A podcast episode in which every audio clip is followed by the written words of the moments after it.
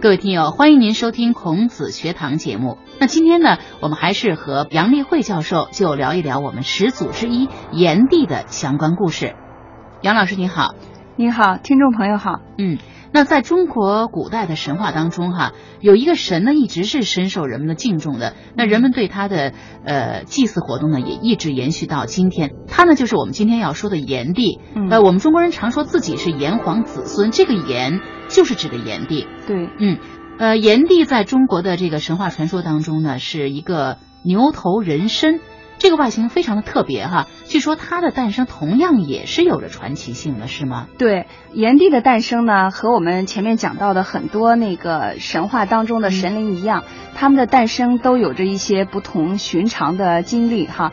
炎帝呢，啊，人们常常在神话当中把他看作是太阳神，嗯，然后同时炎帝呢，他又是主管南方的神，因为南方也是非常热的，所以把它叫做炎帝，就是炎热的那个炎，嗯，也有的把它叫做赤地，赤就是红色的那个地，对，表示热的意思。对，传说呢，炎帝的母亲有一天去华山游玩的时候，她看到一条神龙。然后身体就马上有反应，就是我们前面讲的这种感生哈，身体有感应，然后回来以后呢，他就生下了炎帝，就像伏羲的母亲因为呃踩了这个雷神的脚印而感应怀上了伏羲一样。看来圣人或者神的出生很多都是由这个感应神灵。没错，就是他们的出生和我们这些凡夫俗子的出生是不一样的。他不是由于男女两性的结合，他是由于母亲的身身体感应了外面某种因素的。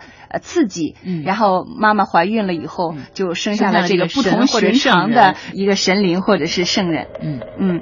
据说这个炎帝诞生的时候呢，当时还有异兆出现哈，叫做九井自穿，也就是说当时。一下子出现了九口井，而这九口井呢是非常不同寻常的。这九口井是彼此相连的。如果你到一口井里去汲水呢，其他八个井里的水就会自然的涌动，好像就是它们是连接在一起一样。对对，所以是自穿。对，这个是炎帝诞生的时候的一个不同寻常的一个征兆。对，是一个吉兆哈。对，就说有大圣人，不同寻常的人出生了。对，据说这个炎帝炎。帝出生以后啊，他非常的聪明，呃，三天以后他就开始说话了，五天以后就走路了。三岁的时候，他就知道农田耕种的事情那就像我们现在所说的神童，比我们现在的神童还比神童还要神。对，所以他是一个神哈，嗯，神灵。嗯，那在中国的文化传统当中呢，炎帝和黄帝经常是被联系在一起的哈。而在上期的节目当中呢，我们也说到，中国人呢是炎黄子孙了，就是因为传说中中国人呢都是炎帝和黄帝的后代。嗯，那我还看到有的书当中呢说，炎帝和黄帝他们是。亲兄弟的确有这样的说法哈，在很多的记录当中都可以找到这样的记载。比如说，在中国最早的一个记录国家历史的史书《国语》里面，就记载说，炎帝和黄帝他们是同父异母的。哦，亲兄弟，因为炎帝呢，他诞生在江水附近，所以炎帝是姓姜的。嗯，黄帝出生在积水附近，所以他姓姬。对，所以姬和姜这两姓啊，被认为是中国最古老的姓氏。呃，说到这两个姓氏的由来哈，杨老师，我在这里想请教一个问题哈。嗯，那这个问题呢，可能也是一些听众朋友很想知道的。嗯，那你看这两个姓都是从女字旁。嗯，呃，好像有一种说法是。那个时代的中国呢，还属于母系社会，或者说还是以母为贵的，是不是这样的？啊，有这样的说法。有的学者就认为，在当时呢，是圣人是只知其母不知其父，所以他们敢生呢，就是他不知道父亲是谁，他只能是说我只知道生我的这个妈妈是谁。所以当时人们认为有这样一个时代呢，是女性为主。这些女性呢，不仅在她们的日常生活当中，她们是主要劳动，对她们起着重大作用，他们也决定着呃这个社会里头的重大的事情。然后女性在那个时代里头是占据着很重要的位置。那我们说自己是华夏民族，那么这个华夏民族到底是怎样形成的呢？我们来听一段录音。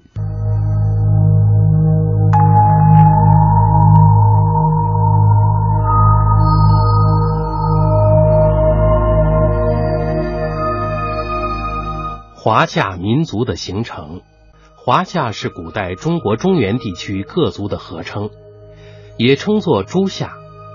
据史学家的研究啊，中国古代的部族可分为中央的华夏部落、东方的少数民族部落和南方的少数民族部落。这三个部落经过长期的交往与融合，到春秋时期基本同化，成为秦汉年间所谓中国人的三个主要来源。华夏集团以炎帝族和黄帝族为主体，两族最初居住在陕西，后来各自逐渐东迁。黄帝族顺北洛水南下，又东渡黄河，沿中条山、太行山向东北发展。形成晋南的黄河一带许多姬姓国，如虞、杨、韩、魏等。炎帝族也有一部分顺渭水东下，沿河南岸向东发展，形成姜姓国家，如申、吕、齐、许等。他们在东进过程中不断扩大自己的势力。阪泉之战是黄帝与炎帝之间为争夺部落联盟首领而进行的战争，战争以炎帝部落战败而结束。后来炎帝部落被黄帝部落兼并，两大部落最终融合，并逐渐形成华夏民族。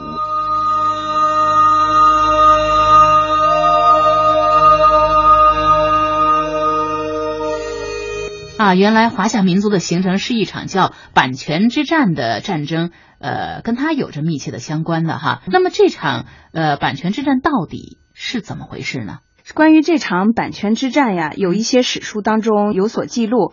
啊，据说当时在黄河流域就有两大部落，炎帝和黄帝就分别是这两大部落的首领。嗯，黄帝部落的势力呢越来越强大，他就开始逐渐征服在中原地区的啊其他的一些部落。嗯，后来呢，呃，终于这亲兄弟俩哈开始在阪泉一带。阪泉这个地方呢，呃，说法不一，有的就说的它是在呃今天河北涿鹿东南这一带地方，那也有说是在现在的山西运城附近。对，有不同的呃说法。说法。对他们就呃在这个版权这个地方呢，就展开了一场激烈的战斗哈，据说是血流飘户，血流成河，然后都能把葫芦啊什么这些都能飘起来，所以战争是非常的激烈的。对，后来呢就是。黄帝部落大获全胜，不过呢，黄帝部落呃获胜了以后呢，他并没有把炎帝部落完全消灭掉，他是把炎帝部落呢统合起来，他们两家联合起来，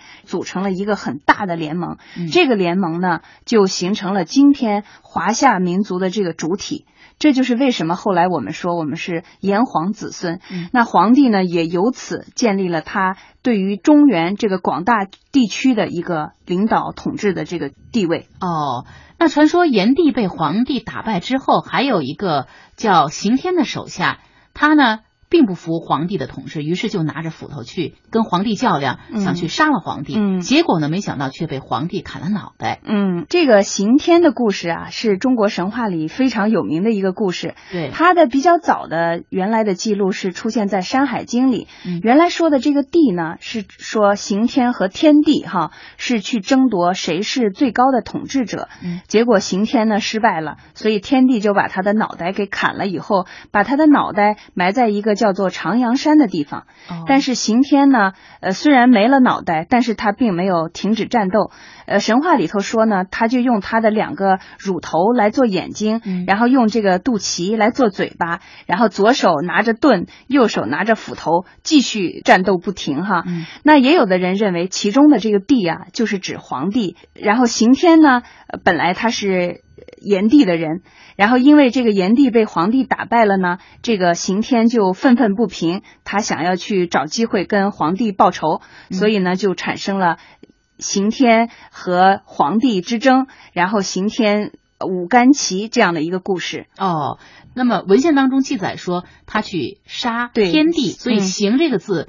其实就是杀的意思，对，比如刑场，它就是执行死刑的地方，对对对，杀头的地方是这样的。呃，后来呢，我记得在东晋时，呃，陶渊明的《读山海经》这首诗中就说过，刑天五干气，猛志故常在。嗯，他呢对呃刑天的这种英勇的行为是大为敬佩的。对，其实不不仅是陶渊明，就是刑天的形象，在后来的很多文人墨客的这个呃诗作当中，都是一种虽然他失败了，但是他还继续战斗，就是一直锲而不舍，这种勇猛啊，而且很坚韧的这种精神。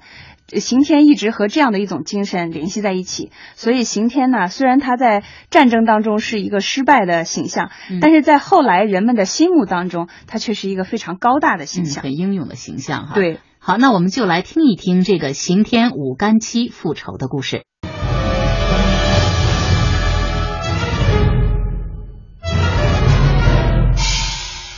刑天复仇。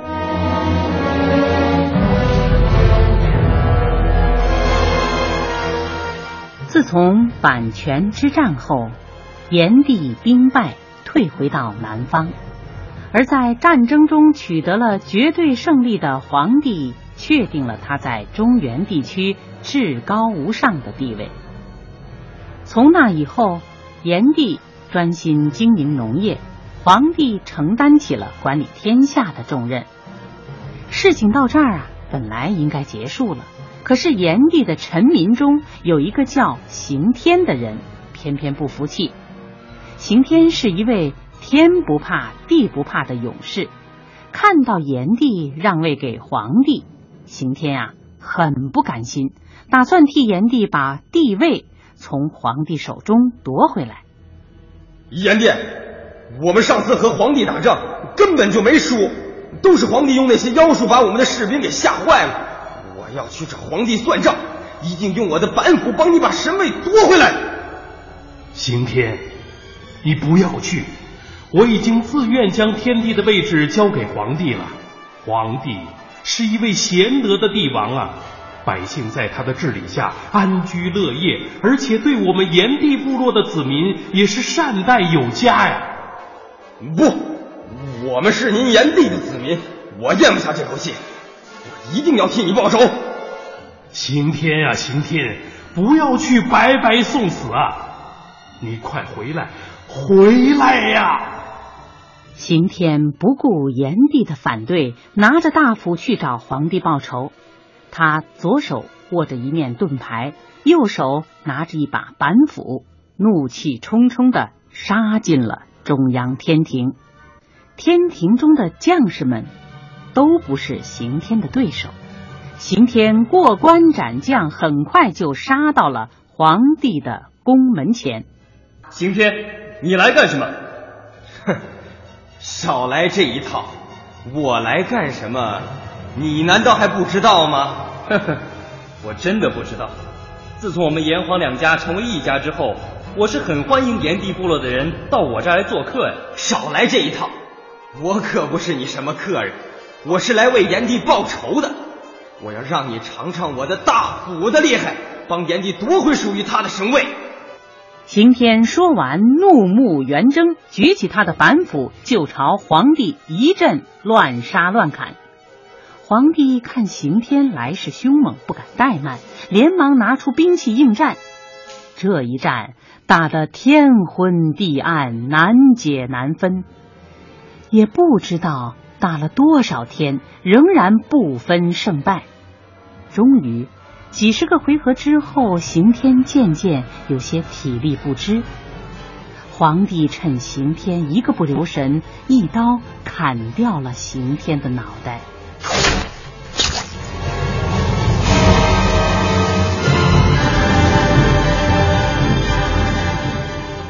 刑天掉了脑袋之后，仍然不肯停下来。他干脆用两只乳头当眼睛，用肚脐当嘴巴，左手拿着盾牌，右手挥动大斧，继续战斗。皇帝，你虽然砍掉我的头，可是我还是不服。来，我和你再战上几百回合。皇帝看到刑天这样神勇。不由得心中升起敬佩之情，他不愿意再打下去。他双手捧起刑天的脑袋，将这位壮士的头颅安葬在炎帝诞生的长阳山下，并对着刑天的坟墓恭恭敬敬的鞠了三个躬。后来人们敬佩刑天的勇猛，也把刑天尊称为战神，颂扬他虽然失败，仍然战斗不止的精神。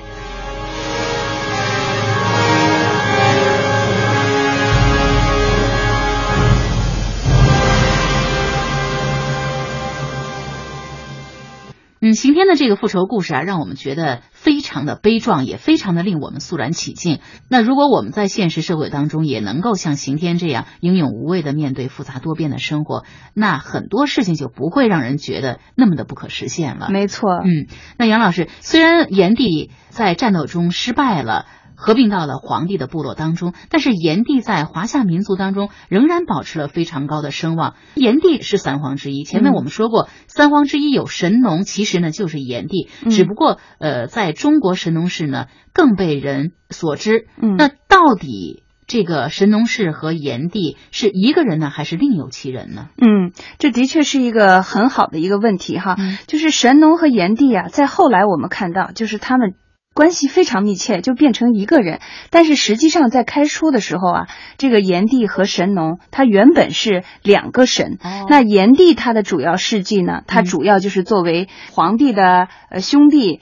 但是神农呢，他的主要的事迹主要是作为农业之神和医药之神。所以我们非常熟悉的，后面我们也要讲到，像呃神农尝百草，对神农播种五谷啊，这些都是和神农的事迹联系在一起的。但是到后来，有的学者认为，可能是在秦末汉初的时候，那这两个神就开始慢慢的被合二为一了，就叫炎帝神农氏。炎帝和神农原来的神话故事就开始被大大的融合在了一起啊，是这样的。从字面上哈，我们也可以猜得出，神农氏炎帝是我们的农业之神。刚才你已经说了，他发明了农业，让华夏民族开始过上了农耕的生活，进入了这个。农业文明的发展时期，对，嗯，呃，神农呢，对中国的神神话和中国的农业文明是贡献非常巨大的一个神灵。呃，古代文献当中说呢，神农曾经看到天空中有一只红色的鸟飞过。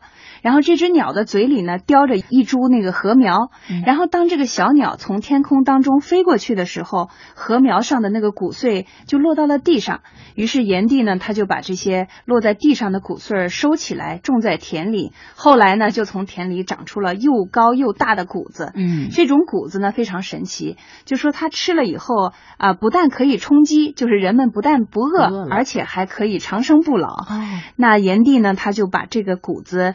栽培的技术传授给人们，这样人们就开始了农耕。就是从此以后，人们才开始有了足够的食物啊。在这个现代的民间神话里啊，关于炎帝神农发明播种啊、创始农业的故事非常非常的多，可以说是家喻户晓、妇孺皆知。也就是说，人类开始有了固定的居所了，开始了这个日出而作、日落而息的农耕生活了。嗯，是从。炎帝神农氏开始的，对，那还有一些很有趣的故事，比如说在四川巴县地区流传着这样一个神话，在上古的时候有一场很大的洪水，嗯，然后这个洪水呢，呃，把人间的很多东西都毁灭掉了，然后那时候也没有谷子，人们也不知道该怎么样重新可以开始播种，嗯，谷穗儿，然后只有一只狗的这个尾巴上面呢还沾了很多的那个谷粒儿，于是神农呢他就把那个狗尾巴上的谷粒儿拿下来，然后。再把它播种下去，但是这个播种出来的谷子呢，全都是空的。这个神话故事里说呢，正好和他的妻子一起在看那个田里的空壳，就很着急。然后他就想了一个主意，跟他的妻子说：“你能把乳汁挤一点在那个空壳里头吗？”然后他的妻子就同意了。于是呢，他就把他的乳汁呢挤了一些在那个空壳里头。从此以后呢，就是谷子长出来之后就开始结实了。通过这种女性的对，为什么人说五谷杂粮哈非常有营养，就是因为它是神农的妻子的乳汁，乳汁对来来来过的，对对，嗯。那呃，说到这个炎帝，也让我想到传说中炎帝的这个形象是个牛头人身哈。对，这也许和他发明农业可能是有关的。嗯，因为呃，对于古代的农耕来说呢，牛就是非常重要的一个农耕工具。工具。对。而炎帝自己也发明了最早的农业工具，叫耒耜的。对，也就是我们今天还能看到的像犁那样的一种呃耕田农具的总称。对。嗯。那传说炎帝发明耒耜啊，还有一个小故事，我们来听一下。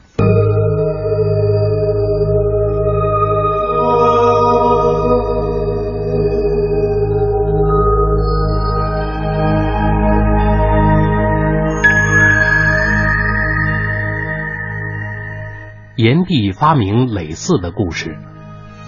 炎帝是华夏民族的始祖，他管理部落、治理天下很有方法。同时，他还重视发明创造，为中华民族的生存、繁衍和发展做出了巨大的贡献。当时，经过多次的迁徙，炎帝部落来到了黄河下游与长江下游之间的广阔平原，这里的土壤松软肥沃。是播种作物的好地方，可是原始的耕种方法，人们往往只能广种薄收，粮食的产量常常不能满足部落人们的正常生活。为了让部落人民在这里休养生息、安居乐业，炎帝决心改进耕作和种植方法。一天，炎帝和大家一起到森林里去围猎野猪。只看见林地里一只凶猛肥硕的野猪正在拱土，长长的嘴巴伸进泥土中，一撅一撅的，泥土就被拱起来了。野猪拱土的情形给炎帝留下了很深的印象。他想，能不能做一件工具，照着这个方法翻松土地呢？